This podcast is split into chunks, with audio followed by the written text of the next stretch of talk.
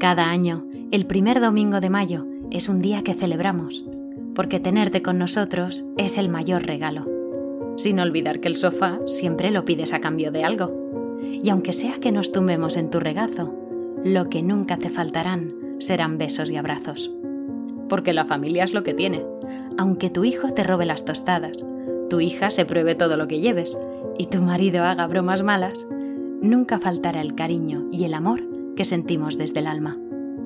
Porque vernos en tus ojos es el mejor espejo para saber que todo es posible. Que nadie se mete con tus hijos y que si lo hacen, sales tú a defenderles. Porque admiramos todo lo que haces, desde un cosido roto hasta una obra de arte.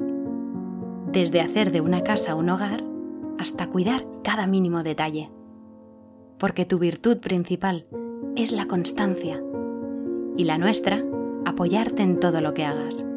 Y si a veces no lo parece, es porque nos cuesta encontrar las palabras.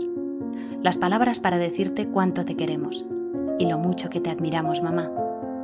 Porque esto no son versos ni palabras, son sentimientos en forma de texto. Gracias por ser como eres. Gracias a ti somos lo que somos. Una familia. Te queremos. Feliz Día de la Madre.